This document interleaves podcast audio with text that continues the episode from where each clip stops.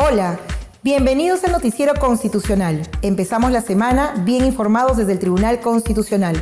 Los saluda Milagros Morales y a continuación presentamos los titulares de la presente edición. Ordenan al RENIEC inscripción de hijos de Ricardo Morán y reconocer su nacionalidad. Vicepresidente del Tribunal Constitucional explicó decisión en el caso Ricardo Morán. Sala Primera sesionó en audiencia pública y dejó al voto 100 causas. Magistrados del Tribunal Constitucional participaron en jornada constitucional en República Dominicana. Presidente del Tribunal Constitucional expuso en evento en República Dominicana. El Centro de Estudios Constitucionales organizó conversatorio en Huancayo. El Tribunal Constitucional ordenó al RENIEC la inscripción inmediata de los hijos de Ricardo Morán y reconocer su nacionalidad peruana. Les tenemos los detalles de la sentencia.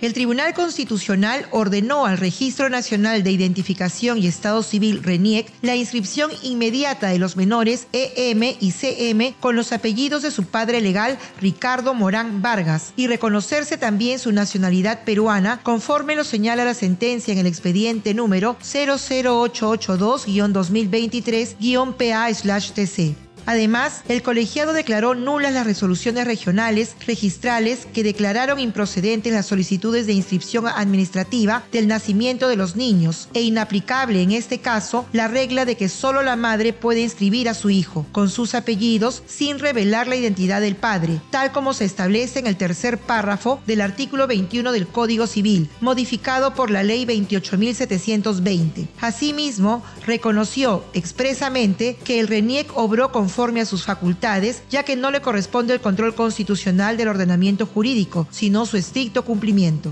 En la sentencia, el Tribunal Constitucional no analizó las circunstancias del nacimiento de los niños. Por el contrario, centró su análisis en la discriminación por razón de sexo en perjuicio de los varones, ya que el artículo 21 del Código Civil permite a la madre inscribir a sus hijos con sus apellidos sin revelar el nombre del progenitor, pero no reconoce el mismo derecho al padre. Ante la falta de reconocimiento legal del derecho del padre, el tribunal resolvió, fundamentalmente, conforme a los principios de no discriminación e igualdad contenidos en la Constitución y otros tratados internacionales a fin de lograr la equiparación de derechos entre varones y mujeres. La sentencia resalta que es de la mayor importancia que un niño conozca la identidad de ambos padres. Sin embargo, no parece razonable supeditar la inscripción y el derecho al nombre o a la nacionalidad al conocimiento de la identidad de ambos padres, teniendo en cuenta que la ley otorga a la madre ese derecho sin dar el nombre del padre y sin expresión de causa alguna.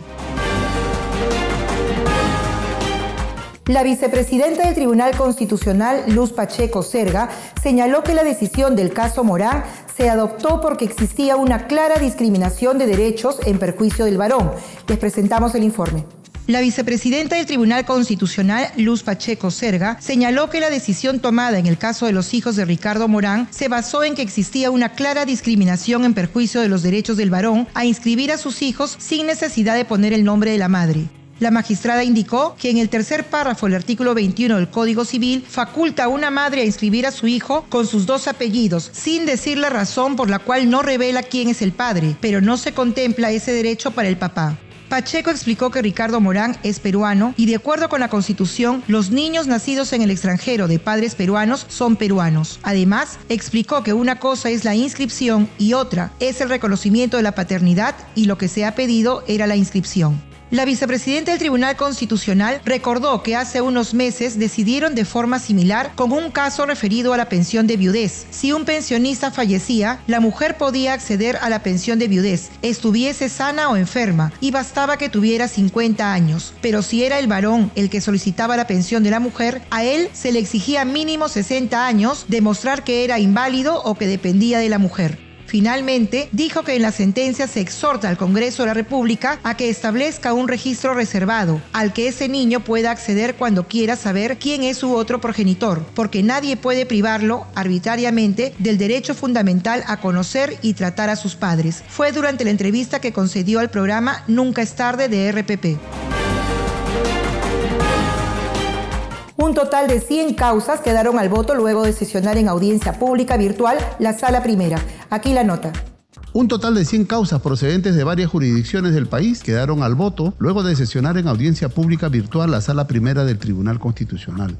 El acto procesal se inició a las 9 de la mañana con la demanda de amparo del expediente 575-2022 PATC, interpuesta por un pensionista contra el Colegio Militar Leoncio Prado, quien solicita se le reconozca la pensión del régimen 2530. La Sala Primera, integrada por los magistrados Manuel Monteagudo Valdés, presidente, Luz Pacheco Cerda y César Ochoa Cardich, dejó al voto 88 procesos de amparo, 5 de habeas data, 4 de habeas corpus y 3 procesos de cumplimiento provenientes de Apurímac, Callao, Huaura, La Libertad, Lambayeque, Lima, Lima Norte, San Martín y Santa. Los magistrados escucharon los informes orales de los abogados, tanto de la parte demandante como demandada, y formularon una serie de preguntas para un mejor resolver. La audiencia pública virtual fue transmitida a través de la página web institucional y redes sociales del TC. Los magistrados del Tribunal Constitucional de Perú participaron en la primera jornada constitucional que se desarrolló en República Dominicana. Atentos a esta noticia. El presidente del Tribunal Constitucional, Francisco Morales Arabia, y el director general del Centro de Estudios Constitucionales, magistrado Helder Domínguez Aro, participaron en la primera jornada constitucional Ulises Francisco Espaillat, que se realizó del 12 al 14 de octubre en República Dominicana. El evento se inició con la conferencia inaugural Democracias Actuales y Falseamiento del Estado de Derecho, a cargo del doctor Alan Brewer Carías, profesor emérito de la Universidad Central de Venezuela.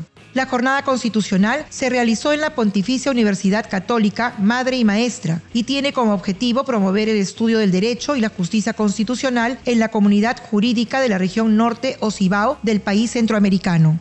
En el marco de este evento, los tribunales constitucionales de Perú y República Dominicana suscribieron un convenio marco de colaboración interinstitucional con la finalidad de coordinar actividades académicas, así como asistencia técnica en ámbitos jurisdiccionales, administrativos y de transferencia tecnológica. El convenio fue rubricado por el presidente del Tribunal Constitucional del Perú, Francisco Morales Arabia, y el presidente del Tribunal Constitucional de República Dominicana, Milton Ray Guevara. Mediante el convenio, ambos tribunales se comprometen a trabajar de manera conjunta una serie de actividades académicas que implican la realización de eventos que permitan una capacitación a magistrados, asesores y personal administrativo. El presidente del Tribunal Constitucional, Francisco Morales, expuso en la primera jornada constitucional que se realizó en República Dominicana. Les tenemos los detalles. El presidente del Tribunal Constitucional, Francisco Morales Arabia, dio la conferencia Problemas y desafíos del derecho a la pensión de las personas mayores en el Perú del siglo XXI, en la primera jornada constitucional Ulises Francisco Espaillat, que se realizó en República Dominicana. El titular del Tribunal Constitucional señaló que estamos viviendo el fenómeno de la transición demográfica, es decir, que las personas van a vivir más y se proyecta que hacia el año 2050 habrá 1.500 millones de personas mayores de 65 años de edad. Dijo que esta transición demográfica tendrá una influencia en la economía, salud, pensiones, educación, trabajo y vivienda, y pone en cuestión las reglas de la jubilación. Morales Arabia indicó que en el Perú existen dos modelos pensionarios, uno que es considerado del sistema público de reparto, administrado por la Oficina de Normalización Previsional, basado en un sistema piramidal, es decir, más jóvenes que personas mayores, pero presentan algunos problemas, porque esa pirámide se va convirtiendo en una columna, y un segundo de cuentas individuales de las AFPs. Agregó que los casos sobre pensiones que llegan al Tribunal Constitucional representan el 20% de la carga procesal. Dijo que hay jurisprudencia sobre estos temas, por ejemplo, el sistema pensionario espejo, que es el de la Ley 20530 que permitía que un trabajador se iba con una pensión igual que su salario. Fue cerrado en el 2004 por el Tribunal Constitucional porque consideró que no hay erario público que resista eso. Igualmente, refirió los casos cuando se permitió el traspaso de las AFPs al sistema público, otro que ha equilibrado algunos desajustes de leyes de la dictadura militar de los años 70 y otra de los años 90. Añadió que se ha ido desarrollando alguna jurisprudencia que ha corregido las deficiencias de este sistema. El presidente del Tribunal Constitucional dio un mensaje a todos, pero especialmente a los más jóvenes, quienes tendrán que preocuparse muy seriamente sobre el sistema de pensiones, porque ve un panorama muy dramático y terrible. Vamos a ver un mundo contemporáneo, muy moderno, con sistemas tecnológicos, inteligencia artificial, pero cuando lleguemos a la edad de retiro, muy pocos van a poder tener los beneficios de las tecnologías, porque con una renta básica o media que permita algunos beneficios de la vida digna es muy complicado, enfatizó tras señalar que en el fondo es un gran problema de política pública y social. Antes de su exposición, Morales Arabia recordó la entrañable relación que tiene el Tribunal Constitucional de Perú con el de República Dominicana, que se inicia en julio del 2012, cuando por primera vez visita el Perú una delegación de magistrados encabezados por su presidente, Milton Ray Guevara. Destacó, además, lo importante que fue la visita que hizo la delegación de magistrados del Tribunal Constitucional de Perú a su par de República Dominicana en septiembre del 2012. Dijo que este lazo de amistad significa que estamos echando raíces y construyendo las instituciones. Aprovechó para rendir un homenaje a Milton Ray porque su gestión ha permitido poner una vitrina internacional al Tribunal Constitucional de República Dominicana. El Centro de Estudios Constitucionales y la Universidad Privada Los Andes realizaron en Huancayo el conversatorio La Constitución de 1993, análisis y perspectivas en sus primeros 30 años. Adelante con los detalles. Con la participación del magistrado del Tribunal Constitucional, Gustavo Gutiérrez Tixe, así como la profesora de la Facultad de Derecho y Ciencias Políticas de la Universidad Peruana Los Andes, Doris Cajincho, y el decano del Colegio de Abogados de Junín, Tobías Molina Vallejo, se realizó en Huancayo la Agenda Constitucional Conversatorio, la Constitución de 1993, análisis y perspectivas en sus primeros 30 años, organizado por el Centro de Estudios Constitucionales del TC y la UPLA. Sobre la Constitución de 1993, el magistrado Gutiérrez dijo que esta nació autoritaria, pero con el paso del tiempo se hace democrática. Destacó que casi todas las constituciones en el Perú son frutos de golpes de Estado o quiebres democráticos, salvo la de 1828.